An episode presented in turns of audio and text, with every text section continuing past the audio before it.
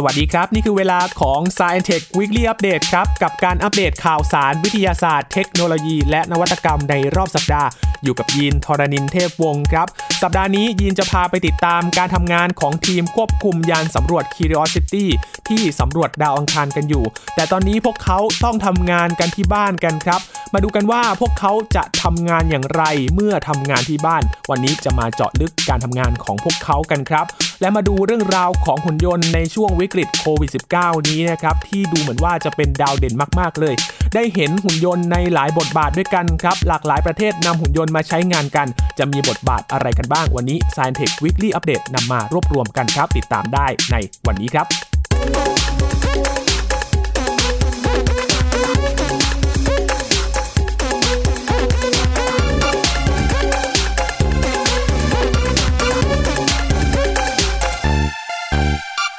ในช่วงที่เราต้องเฝ้าระวังการระบาดของโควิด -19 นะครับ ต้องรักษาระยะห่างทางสังคมหรือ social distancing หลาย ๆ บริษัทต้องจำกัดการทำงานที่ออฟฟิศกันนะครับ ไปทำงานที่บ้าน พอทำงานที่บ้านรูปแบบการสื่อสารเรื่องงานก็เปลี่ยนไปครับ ยุคนี้เทคโนโลยีเข้ามามีบทบาทนะครับ ช่วยให้เราสื่อสารกันได้ง่ายขึ้นด้วย ทั้งส่งอีเมลเอง ส่งงานผ่านไดรฟ์เอง หรือประชุมผ่าน video conference หรือบางงานจำเป็นจะต้องควบคุมระบบที่สำนักงานก็ต้องรีโมทจากที่บ้านครับเช่นเดียวกันครับ กับทีมงานที่ต้องควบคุมการขับเคลื่อนยานสำรวจ Curiosity ของ NASA ครับ ตอนนี้ปฏิบัติหน้าที่สำรวจดาวอังคารอยู่ พวกเขาก็ต้องทำงานที่บ้านเช่นเดียวกันครับ แต่แทนที่จะอยู่บ้านแบบผ่อนคลาย ได้เวลาปลีกไปหาอะไรกินบ้าง ปลีกไปพักผ่อนบ้าง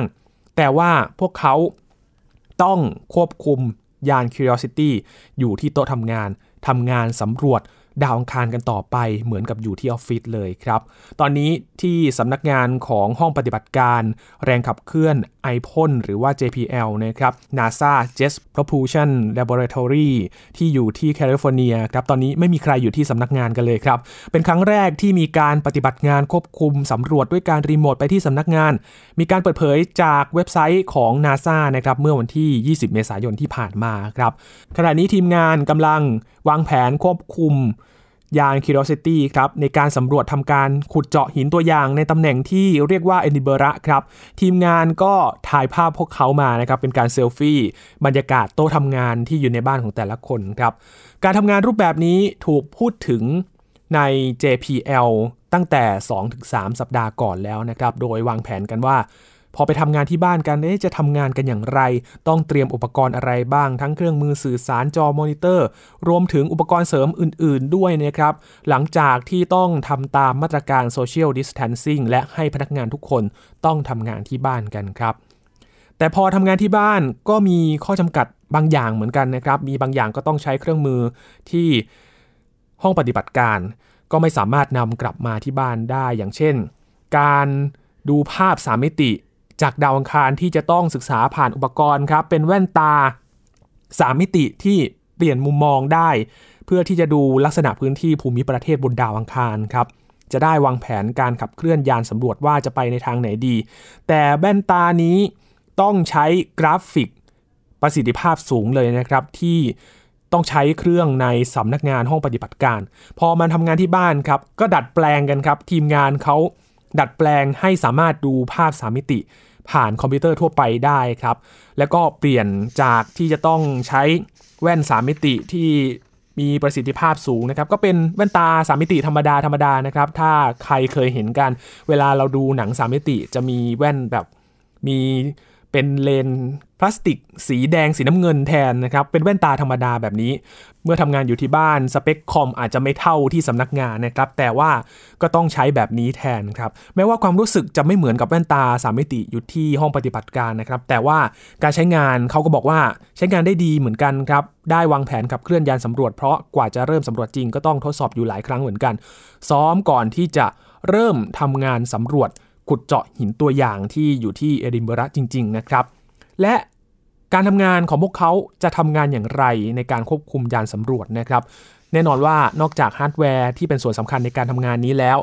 การติดต่อสื่อสารระหว่างทีมงานเอง แล้วก็นักวิทยาศาสตร์ ก็เป็นอีกส่วนสำคัญนะครับ ว่าจะติดต่อสื่อสารอย่างไรให้รู้เรื่องครับ เพราะทีมของ JPL จะต้องทำงานร่วมกับทีมนักวิทยาศาสตร์กว่าร้อยชีวิต ที่ทำงานในสถาบันวิจัยทั่วโลกเลยนะครับ กับคำถามที่ว่าจะตัดสินใจอย่างไรต่อจะให้ยานสำรวจไปในทางไหน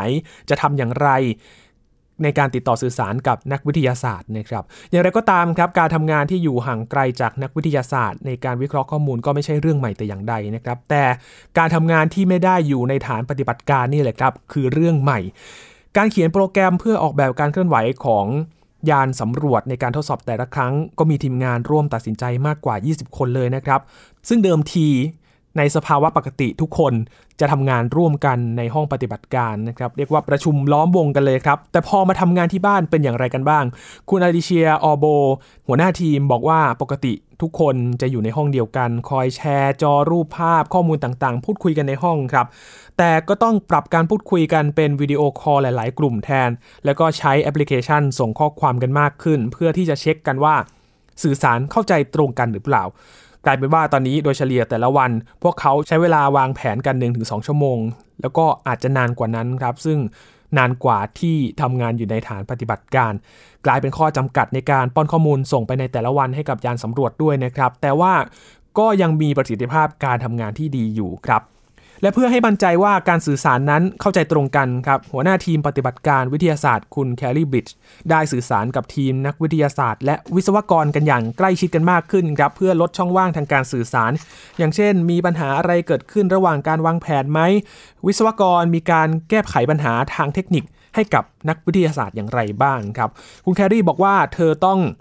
เปิดช่องแชทไม่ต่ำกว่า 15 ช่องตลอดเวลาเลยนะครับ สลับกันไปมาจากปกติที่เวลาหันหน้าไปทางไหนก็จะเจอกัน แล้วก็ปรึกษางานกันได้แล้วเห็นข้อมูลกันต่างๆ ได้แล้ว ตอนนี้คุณแครี่ต้องประชุมสาย video call กัน 4 กลุ่มพร้อม ๆ กันเลยครับ เธอบอกว่าจริงๆ เธอก็ทำทุกอย่างเหมือนที่ทำงานอยู่ที่ฐานปฏิบัติการเป็นประจำนะครับ แต่รู้สึกว่าลุกลี้ลุกลนกว่าเดิมนะครับ เมื่อทำงานที่บ้าน ตอนนี้ทุกอย่างก็เริ่มจะลงตัวแล้วครับ เมื่อมา เปลี่ยนการทำงานกันอยู่ที่บ้านนะครับ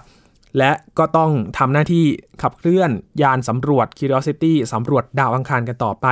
ทีมงานก็ยังคงต้องหาวิถีทางในการเดินหน้าโครงการ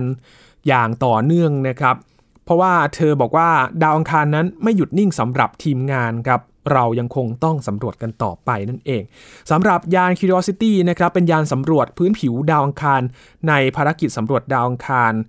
MSL ของ NASA ครับ มีขนาดเท่ากับรถยนต์เลยนะครับ มีกล้องถ่ายภาพติดไว้ 17 ตัว มีแขนหุ่นยนต์หนึ่งข้าง ปืนแสงเลเซอร์ แล้วก็สว่านเจาะ ลงจอดที่ดาวคารเมื่อวันที่ 6 สิงหาคม 2012 ครับก็เห็นกระบวนการทำงานของทีมสำรวจนะครับว่า แม้ว่าจะต้อง ทำตามมาตรการทำงานกันอยู่ที่บ้าน แต่ก็ต้องสำรวจดาวอังคารกันต่อไปนะครับ หน่วยงานด้านอวกาศเองก็ไม่หยุดพักนะครับ แต่ว่าก็ปรับรูปแบบเช่นเดียวกับเราที่หลาย ๆ บริษัท ก็ทำงานกันที่บ้านกันมากขึ้นนะครับ อีกอย่างหนึ่งที่เราได้เห็นกันในช่วงวิกฤตโควิด -19 นี้ครับเรื่องของหุ่นยนต์ครับคุณผู้ฟัง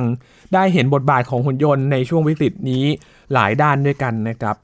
ไม่ว่าจะเป็นการสำรวจ ตรวจตรานะครับ หรือว่าหุ่นยนต์ในช่วงงานพิธีสำเร็จการศึกษาเองที่กลายเป็นว่ารับกับหุ่นยนต์แทน หรือว่าหุ่นยนต์ส่งของแทน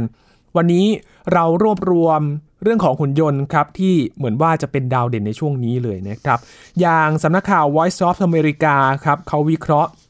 เรื่องของหุ่นยนต์ที่มาช่วยในงานมนุษย์ กลายเป็นขวัญใจในช่วงวิกฤตโควิด -19 กันเลยนะครับ หลังจากที่รัฐบาลกรุงวอชิงตันครับเขามีคำสั่งให้ผู้ที่ไปซื้อของในร้านค้าต้องอยู่ห่างกัน 2 เมตรครับหนึ่งในเจ้าของร้านค้าอย่างคุณเทรซี่สตาร์นาดเจ้าของร้านก็รู้ทันทีว่าธุรกิจ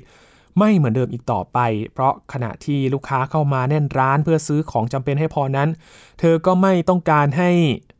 ร้านเป็นแหล่งแพร่เชื้อนะครับ แต่ก็ต้องการขายของเช่นเดียวกันครับ เพื่อเป็นการแก้ปัญหาครับ คุณเทรซี่ก็เลยหันไปใช้หุ่นยนต์ส่งสินค้า และก็ให้หุ่นยนต์บริการส่งของถึงบ้านครับ โดยหุ่นยนต์นี้ก็เป็นหุ่นยนต์สีขาวขนาดเท่ากระติกน้ำแข็งขนาดใหญ่เท่านั้นเองนะครับ เคลื่อนที่บนล้อ 6 ล้อ กลายเป็นว่าหุ่นยนต์ตัวนี้เป็นจุดสนใจในทันทีเลยครับ หลังจากที่ออกไปให้บริการ เพราะหุ่นยนต์ตัวนี้ขับเคลื่อนไปในบนฟุตบาทนะครับ ผู้คนก็จะหันมามองแล้วก็ถ่ายรูปถ่ายวิดีโอเป็นที่ระลึกกันเลยครับก็เป็นรูปที่น่ารักอย่างมากเลยนะครับ แต่อย่างไรก็ตามครับแม้ว่าหุ่นยนต์จะเป็นตัวช่วย แล้วก็เป็นเครื่องมือที่ดีในการที่จะช่วยแบ่งเบา แล้วก็ช่วยให้ธุรกิจดำเนินไปได้นะครับ หุ่นยนต์ส่งของก็มีจำนวนจำกัด ไม่สามารถตอบสนองความต้องการของลูกค้าทุกคนได้ครับ เพราะการใช้งานก็ขึ้นอยู่กับสภาพของทางเท้า สภาพของถนนที่ดีพอสมควรไม่เป็นหลุมเป็นบ่อนะครับ รวมทั้งเจ้าหน้าที่ของเมืองยังต้องอนุญาตให้หุ่นยนต์ ใช้ทางเดินร่วมกับคนเดินเท้าอีกด้วยครับแต่อย่างน้อยที่สุดมันก็ช่วยให้คุณเทรซี่เจ้าของร้านซูเปอร์มาร์เก็ตในกรุงวอชิงตัน ไม่ต้องขับรถไปส่งสินค้าด้วยตนเองครับ สร้างระยะห่างทางสังคมด้วย และในวิกฤต อย่างโควิด -19 นี้การใช้หุ่นยนต์ก็ช่วยในหลาย ๆ ด้านเหมือนกันนะครับนอกจากจะช่วยส่งสินค้าแล้วหุ่นยนต์ยังช่วยส่งอาหารตามสั่งถึงบ้านด้วยครับ และที่โรงพยาบาลในเบลเยียมเองก็มีการใช้หุ่นยนต์ช่วยฆ่าเชื้อโรค หรือใช้หุ่นยนต์เพื่อช่วยทำความสะอาดในสถานที่สาธารณะในฮ่องกงเป็นต้น ดูเหมือนว่าหุ่นยนต์จะเป็นทางเลือกที่ดีที่สุดสำหรับงานที่อันตรายและสกปรก ซึ่งมนุษย์ไม่อยากจะแตะต้อง หรือแม้กระทั่งในโรงพยาบาลบางแห่ง ก็มีการใช้หุ่นยนต์ช่วยส่งยาและเวชภัณฑ์แล้วนะครับอย่างในอิตาลีเองก็มีหุ่นยนต์ผู้ช่วยพยาบาลครับ ซึ่งมีหน้าจอทัชสกรีน และก็ติดตั้งกล้องไว้เพื่อช่วยดูคนไข้ที่ข้างเตียง เพื่อช่วยให้พยาบาลไม่ต้องเข้าใกล้ผู้ป่วยโควิด -19 มากไป แต่ถึงแม้จะมีการใช้หุ่นยนต์อย่างแพร่หลายโดยเฉพาะในวิกฤตนี้นะครับ ผู้อำนวยการสมาคมอุตสาหกรรมหุ่นยนต์ในสหรัฐ คุณเจฟส์เบิร์นสตีนก็มองว่ายังมองไม่เห็นโอกาสการเติบโตของธุรกิจนี้อย่างสำคัญในอนาคตอันใกล้นะครับ ดูเหมือนว่าจะมาช่วยแค่ในช่วงวิกฤตนี้เท่านั้น และอาจารย์ฮาวีโชเซตผู้สอนวิชาหุ่นยนต์ที่มหาวิทยาลัยคาร์เนจีเมลลอน ก็ชี้ว่าปัญหาก็คือเรายังไม่เคยได้รับความสนใจ หรือมีทรัพยากรอย่างเพียงพอ เพื่อที่จะพัฒนาหุ่นยนต์ล่วงหน้าให้พร้อมกับสถานการณ์ฉุกเฉินครับ โดยอาจารย์ฮาวีบอกว่าความสนใจการพัฒนาหุ่นยนต์นั้น มักจะมาเป็นพักๆเท่านั้นนะครับตามวิกฤตที่เกิดขึ้นเฉพาะหน้าแล้วก็จางหายไป อย่างเช่น กลุ่มงานของเขาเองที่ได้พัฒนาหุ่นยนต์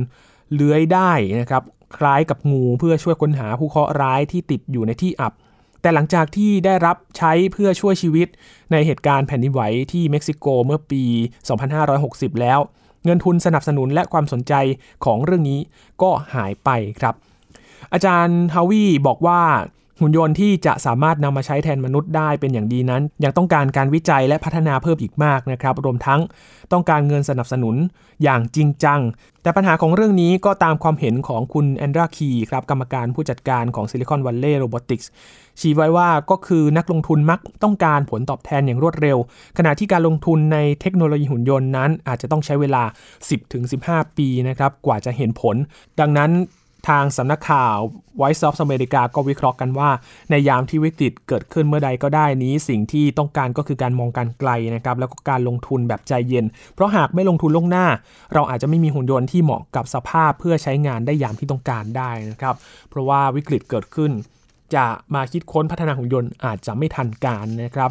เพราะฉะนั้นการลงทุนเรื่องของหุ่นยนต์อาจจะต้องมองในระยะยาวนั่นเองครับ มีตัวอย่างเรื่องของหุ่นยนต์นะครับที่ได้เห็นบทบาทกันในช่วงวิกฤตโควิด -19 อีกประเทศหนึ่งครับอย่างตูนิเซียตำรวจในตูนิเซียครับเขาใช้หุ่นยนต์ที่ชื่อว่าพีกาดในการลาดตระเวนในเมืองระหว่างการกักกันโรคโควิด -19 ครับช่วยแบ่งเบาภาระ และก็สร้างความปลอดภัยจากโรคให้กับเจ้าหน้าที่ตำรวจด้วย โดยหุ่นยนต์นี้ขับเคลื่อนอัตโนมัติไปยังพื้นที่ต่างๆ ของเมือง เพื่อตรวจสอบค้นหาบุคคล ที่ไม่ยอมปฏิบัติตามคำสั่งเคอร์ฟิวออกนอกเคหสถานนอกเหนือเวลาที่กฎหมายกำหนดครับหุ่นยนต์ P-Guard ถูกพัฒนาขึ้นโดยบริษัทเอกชนในตุนิเซียครับหุ่นยนต์มีความยาวประมาณ 1.5 เมตร น้ำหนัก 240 กิโลกรัม ขับเคลื่อนแบบอัตโนมัติด้วย 4 ล้อยางนะครับทำความเร็วได้สูงสุดประมาณ 11 กิโลเมตรต่อชั่วโมงครับ ติดตั้งเทคโนโลยีไรด้าสำหรับสร้างแผนที่ แล้วก็ติดตั้งกล้องตรวจจับเป้าหมายในเวลากลางคืน Night Vision Infrared ด้วย พร้อมระบบเสียงไมโครโฟน และแสงไฟสัญญาณแจ้งเตือนหุ่นยนต์ใช้ระบบประมวลผลด้วย AI นะครับ หรือว่าปัญญาประดิษฐ์ที่ควบคุมการเคลื่อนที่ไปยังตำแหน่งต่างๆ ของเมือง นอกจากนี้ยังสามารถสลับการควบคุมเป็นการควบคุมโดยมนุษย์ได้ในกรณีฉุกเฉินด้วยครับสำหรับประเทศตูนิเซียถือว่าเป็นอีกประเทศหนึ่งนะครับที่กำลังได้รับผลกระทบจากโควิด -19 รัฐบาลได้ประกาศเคอร์ฟิวอย่างเข้มงวด ห้ามประชาชนเดินทางออกนอกบ้านในเวลาระหว่าง 6 โมงเย็นถึง 6 โมงเช้าเลยนะครับ 12 ชั่วโมงซึ่งในช่วงเวลาดังกล่าวหุ่นยนต์ P-Guard นี่แหละครับ ก็จะออกลาดตระเวนภายในเมือง หากพบบุคคลฝ่าฝืนคำสั่งเคอร์ฟิวและไม่สามารถยืนยันตัวเองได้ หรือพบข้อมูลว่าไม่ได้รับสิทธิ์ให้ออกมาภายนอกบ้านในเวลาที่กำหนด ก็จะส่งข้อมูลไปยังศูนย์กลางครับเพื่อลงบันทึกและติดตามตัว โดยเจ้าหน้าที่ตำรวจ ก่อนหน้าการระบาดของโควิด -19 นะครับหุ่นยนต์ P-Guard ก็ถูกออกแบบให้ สามารถใช้งานได้ในกองทัพตูนิเซียด้วยครับนับเป็นความสำเร็จระหว่างกองทัพตูนิเซียและตำรวจนะครับที่สามารถประยุกต์เทคโนโลยี มาใช้งานเพื่อบรรเทาการระบาดของโรคโควิด -19 การใช้หุ่นยนต์ในตูนิเซียก็ได้รับความสนใจจากสื่อมวลชนในหลายประเทศเหมือนกันนะครับที่พูดถึงในสื่อสังคมออนไลน์เกี่ยวกับการทำงานของหุ่นยนต์ลาดตระเวนตัวนี้ครับ มาดูใกล้บ้านเรากันบ้างครับ นักวิจัย มหาวิทยาลัยเทคโนโลยีหนานยางประเทศสิงคโปร์พัฒนาหุ่นยนต์ติดตั้งแขนพิเศษพ่นน้ำยาฆ่าเชื้อโควิด -19 ครับ หุ่นยนต์ตัวนี้มีชื่อว่า KD Bot ถูกออกแบบให้สามารถพ่นยาฆ่าเชื้อโรคในโรงพยาบาล สนามบิน และพื้นที่ควบคุมโรคต่างๆ ของรัฐบาลได้ หุ่นยนต์ XD Bot ย่อมาจาก Extreme Disinfection Robot นะครับ ถูกออกแบบให้สามารถ เคลื่อนที่ไปยังตำแหน่งต่างๆ ด้วยล้อทั้งหมด 6 ล้อ การเคลื่อนที่ใช้เทคโนโลยีไลด้าเช่นเดียวกับที่ตุนิเซียเลยนะครับสำหรับการสร้างแผนที่กำหนดเส้นทาง ติดตั้งกล้องความคมชัดสูง ตรวจสอบเส้นทางและสิ่งกีดขวาง การควบคุมหุ่นยนต์ก็สามารถควบคุมระยะไกลได้ประมาณ 30-50 เมตรครับผ่านอุปกรณ์คอมพิวเตอร์แล็ปท็อปและอุปกรณ์แท็บเล็ตครับหุ่นยนต์ทำงานต่อเนื่องได้ 4 ชั่วโมง โดยใช้พลังงานไฟฟ้าจากแบตเตอรี่ภายในตัวหุ่นยนต์นะครับเมื่อพลังงานไฟฟ้าหมดก็สามารถชาร์จใหม่ได้ภายในเวลา 8 ชั่วโมงด้านบนของหุ่นยนต์ ติดตั้งแขนพิเศษสามารถเคลื่อนที่ได้รอบทิศทางครับ เชื่อมต่อกับท่อและหัวฉีดสเปรย์แรงดัน สามารถฉีดละอองน้ำยาขนาดเล็กเพื่อฆ่าเชื้อไวรัส ไปยังพื้นที่ต่างๆ รวมไปถึงมุมอับที่ยากต่อการเข้าถึงได้ด้วยนะครับหุ่นยนต์ตัวนี้บรรทุกน้ำยาฆ่าเชื้อไวรัสปริมาณ 8.5 ลิตรนะครับ มีคุณสมบัติเป็นประจุบวก เพื่อสัมผัสกับเชื้อไวรัสที่มีประจุลบ สามารถทำลายประสิทธิภาพในการยึดเกาะของเชื้อไวรัสได้ครับ โดยหุ่นยนต์ตัวนี้ สามารถลดโอกาสที่พนักงานทำความสะอาดนะครับ จะสัมผัสกับเชื้อไวรัส ขณะปฏิบัติงาน หัวฉีดสเปรย์แรงดันก็สร้างละอองน้ำยาขนาดเล็ก สามารถแทรกตัวเข้าไปทำความสะอาดได้บนสิ่งของที่มีลักษณะทุกรูปแบบ มีประสิทธิภาพมากกว่าวิธีการรูปแบบเดิมที่ใช้พนักงานทำความสะอาด เช็ดด้วยผ้าแล้วก็น้ำยาฆ่าเชื้อโรคนะครับโดยเฉพาะพื้นที่ที่ต้องการทำความสะอาดบ่อยครั้ง ไม่ว่าจะเป็นโรงพยาบาล และก็สนามบินนานาชาติครับนี่ก็เป็นอีกเทคโนโลยีหนึ่งใกล้ๆบ้านเราครับที่สิงคโปร์ครับ มาดูอีกที่หนึ่งครับ ในโคลัมเบียมหาวิทยาลัยในโคลัมเบียเขาใช้หุ่นยนต์ เป็นตัวแทนนักศึกษารับปริญญา ก็ปรับตัวเข้ากับสถานการณ์เช่นเดียวกันนะครับ มหาวิทยาลัยที่นั่นครับ ปรับตัวใช้หุ่นยนต์ เป็นตัวแทนบัณฑิต เข้ารับปริญญาบัตรในพิธีจบการศึกษา โดยหุ่นยนต์ในชุดครุยแบบเดียวกับบัณฑิตเลยครับที่จบการศึกษา เคลื่อนเข้ามารับปริญญาบัตรจากอธิการบดี หลังมีการขานชื่อของนักศึกษาที่เข้ารับใบประกาศนะครับ ซึ่งนักศึกษาตัวจริงนั้นเขาก็เข้าร่วมพิธีสำเร็จการศึกษาเช่นเดียวกันนะครับ แต่ว่า เข้าร่วมในออนไลน์ครับจากที่บ้านนั่นเอง อธิการบดีของมหาวิทยาลัยมักดาเลนาในเมืองซานตามาตา ทางตอนเหนือของโคลัมเบียครับระบุว่าการจัดพิธีสำเร็จการศึกษาในลักษณะนี้ ถือว่าเป็นครั้งแรกเลยครับของมหาวิทยาลัย หลังพิธีดังกล่าวถูกยกเลิกไปเนื่องจากการระบาดของโควิด -19 ทำให้ต้องใช้มาตรการป้องกันต่างๆ รวมถึงรักษาระยะห่างและปิดมหาวิทยาลัยครับ นักศึกษาจึงไม่สามารถเดินทางเข้ามาร่วมพิธีได้ ขณะที่บัณฑิตจบใหม่ที่เข้าร่วมพิธีอยู่ที่บ้าน ก็รู้สึกดีใจเหมือนกันนะครับที่ได้เข้าร่วมงาน และก็เข้าใจกับสถานการณ์ที่เกิดขึ้นในขณะนี้ครับ โดยโคลัมเบียมีผู้ติดเชื้อมากกว่า 4,000 คนแล้วนะครับ และยังมีผู้เสียชีวิตเกือบ 200 คนด้วยเช่นกัน นี่ก็เป็นอีกหนึ่งตัวอย่างครับที่เห็นได้ว่า หุ่นยนต์มีหลายบทบาทเหลือเกินนะครับไม่เพียงแค่ตัวอย่างที่เรานำมาเท่านั้นนะครับเชื่อว่าในหลาย ๆ ประเทศเองเขาก็นำหุ่นยนต์มาใช้ในช่วงวิกฤตโควิด -19 เพื่อที่จะหลีกเลี่ยงการสัมผัสให้มากที่สุดในช่วงนี้นะครับลดการแพร่กระจายของเชื้อนั่นเองครับปิดท้ายวันนี้ครับด้วยเรื่องราวของการแต่งงานออนไลน์ครับคุณผู้ฟังครับ จะเป็นไปได้หรือไม่ที่เราจะจดทะเบียนสมรสแล้วก็ทำพิธีแต่งงานทางออนไลน์ครับ แต่ว่าเรื่องนี้เป็นไปได้ที่รัฐนิวยอร์กในสหรัฐอเมริกาครับ ปรากฏว่าแอนดริวคัวโมครับผู้ว่าการรัฐนิวยอร์กได้ลงนามอนุญาตให้มีการจัดงานแต่งงานออนไลน์ หลังจากที่งานแต่งงานจำนวนมากก็ต้องถูกยกเลิกไปจากมาตรการล็อกดาวน์ครับ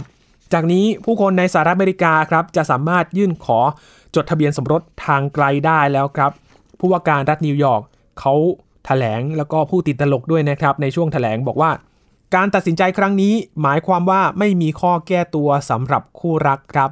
แล้วก็ถามแบบตลกตลกด้วยนะครับว่า คุณสามารถทำได้ด้วยการซูมใช่หรือไม่ ก็คำพูดแบบนี้เหมือนกับบาทหลวงที่ถามเจ้าบ่าวเจ้าสาวกันนะครับว่า จะรับบุคคลคนนี้เป็นสามีหรือภรรยาหรือไม่นั่นเองนะครับ การอนุญาตให้มีการแต่งงานออนไลน์นี้เกิดขึ้นหลังจากที่รัฐนิวยอร์กครับขยายมาตรการล็อกดาวน์ไปจนถึงวันที่ 15 พฤษภาคม ผู้คนกว่า 13,000 คนนะครับเสียชีวิตด้วยโควิด -19 ในเมืองนิวยอร์กพอเรื่องนี้เกิดขึ้นครับก็มีความคิดเห็นจากหลากหลายทางโซเชียลมีเดียเลยนะครับ BBC ก็รายงานว่าบางคนก็ถามว่าทำไมคู่รักเลือกที่จะจัดงานแต่งทั้งที่ครอบครัว และเพื่อนไม่สามารถเข้าร่วมได้ หรือก็วิจารณ์ผู้ว่าการรัฐนิวยอร์กว่าทำไมไม่ให้ความสำคัญกับการตัดสินใจเรื่องอื่นแทน แต่บางส่วนก็ให้ความเห็นว่าในช่วงการระบาดของโรค การแต่งงานก็อาจจะช่วยให้ดำเนินการบางอย่างได้นะครับ อย่างเช่นการอนุญาตให้คู่รักนั้นดำเนินเรื่องของระบบประกันสุขภาพนั่นเอง นี่ก็เป็นการ สื่อถึงความจำเป็นที่เกิดขึ้นในช่วงนี้นะครับ เรื่องของสุขภาพก็สำคัญ แต่ว่าบางอย่างก็จำเป็นจะต้องดำเนินการถูกต้องตามกฎหมายก็คือการจดทะเบียนสมรสกันนั่นเอง จากมาตรการนี้ครับก็ทำให้คู่รักบางคู่นั้นก็ใช้โอกาสนี้ครับในการเฉลิมฉลองทางออนไลน์ เพื่อเป็นการยืนยันว่านี่แหละคือวันพิเศษของพวกเขาครับแต่การจัดงานแต่งงานออนไลน์นี้ก็ต้องแจ้งให้กับ ทางการล่วงหน้าเหมือนกันนะครับ แล้วก็จะได้ติดต่อกับบาทหลวงเอง แล้วก็บุคคลที่มาทำหน้าที่จดทะเบียนสมรสเองนะครับต้องแจ้งล่วงหน้ากันด้วย แต่นิวยอร์กก็ไม่ใช่ที่แรกนะครับที่หันมาใช้อินเทอร์เน็ตเป็นทางออกในการจดทะเบียนสมรสออนไลน์สหรัฐอาหรับเอมิเรตเองก็เพิ่งประกาศว่าประชาชนได้รับอนุญาตให้แต่งงานออนไลน์หลังจากที่กระทรวงยุติธรรมได้สร้างเว็บไซต์สำหรับคู่รักนะครับในการส่งเอกสารสำคัญ แล้วก็มีพิธีเสมือนจริงเลยนะครับ รวมถึง มีนายทะเบียนและก็พยานที่มาร่วมพิธีในครั้งนี้ด้วยครับ จริงๆ มาตรการนี้ก็เริ่มมาจากในรัฐโคโลราโดของสหรัฐอเมริกานะครับที่ได้รับอนุญาตให้ยื่นขอจดทะเบียนสมรสทางออนไลน์ เช่นเดียวกับที่รัฐโอไฮโอก็อนุญาตให้ขอจดทะเบียนสมรสออนไลน์ในช่วงสถานการณ์วิกฤตแบบนี้เช่นเดียวกัน ก็ยกตัวอย่างเป็นกรณีกรณีไปนะครับ อย่างเช่น คู่สมรสที่ปฏิบัติงาน ด้านการดูแลสุขภาพนะครับเป็นบุคลากรทางการแพทย์ หรือบุคคลที่ได้รับการรักษา แล้วก็มีอาการเจ็บป่วยที่รุนแรงอยู่ หรือว่ามีปัญหาด้านประกันสุขภาพนั่นเอง ด้าน CNN ก็รายงานเรื่องนี้เช่นเดียวกันนะครับ ระบุว่าโควิด -19 ไม่สามารถหยุดงานแต่งของพวกเขาในรัฐนิวยอร์กได้อีกต่อไป ผู้ว่าการรัฐนิวยอร์กอนุญาตให้คู่สมรส จดทะเบียนสมรสจากระยะไกลได้ และอนุญาตให้ทำพิธีผ่านวิดีโอได้ หลังจากที่ต้องปิดการจดทะเบียนสมรสมาในช่วงที่ผ่านมานะครับ นอกจากจะกระทบต่อการแต่งงานแล้วนะครับสำหรับโควิด -19 ที่ทำให้ต้องมาปรับรูปแบบการจดทะเบียนสมรสออนไลน์แล้ว ก็ทำให้การทำงานต่างๆ การจัดงานต่างๆ ก็ต้องกระทบด้วยเช่นกัน ไม่ว่าจะเป็น งานศพ งานแต่งงานการสำเร็จการศึกษาจะต้องถูกเลื่อนออกไป จะต้องปรับกันอย่างที่เราเห็นกันในโคลอมเบีย ให้หุ่นยนต์มาเป็นตัวแทนในการรับจากอธิการบดีแทน คู่รักบางคู่ก็ได้ตัดสินใจนะครับ ที่จะแต่งงานต่อไปหลังจากที่การอนุญาตนี้เกิดขึ้นนะครับ แล้วก็ต้องปฏิบัติตามเพื่อที่จะสร้างระยะห่างทางสังคมกันในช่วงนี้ แล้วก็ใช้แพลตฟอร์มสตรีมมิ่งออนไลน์นะครับ ไม่ว่าจะเป็น Facebook Instagram YouTube หรือว่า Zoom เอง เพื่อแบ่งปัน ช่วงเวลาพิเศษของพวกเขาให้กับญาติสนิทมิตรสหายได้ มีความรู้สึกร่วมกันในวันสำคัญของเขาในครั้งนี้ด้วยนะครับ น่าจะเป็นประวัติศาสตร์เลยแหละครับ ที่ได้จัดงานแต่งงานท่ามกลางวิกฤตโรคระบาดที่เกิดขึ้นในครั้งนี้ครับนี่คือข่าวสารวิทยาศาสตร์เทคโนโลยีและนวัตกรรมที่นำมาฝากกันในช่วง Science Tech Weekly Update ในสัปดาห์นี้นะครับ คุณผู้ฟังติดตาม Science Tech ได้ครับที่ podcast.com ครับรวมถึงแอปพลิเคชัน Podcast ที่คุณกำลังฟังอยู่นะครับไม่ว่าจะเป็น Apple Google Podcast หรือว่า Spotify ครับและกลับมาติดตาม s c i t e c h Weekly Update นะครับ มาอัปเดตข่าวสารวิทยาศาสตร์เทคโนโลยี และนวัตกรรมกับเราได้ทุกสัปดาห์ครับ ช่วงนี้ยินทรณินเทพบงขอบพระคุณสำหรับการติดตามรับฟังนะครับ สวัสดีครับ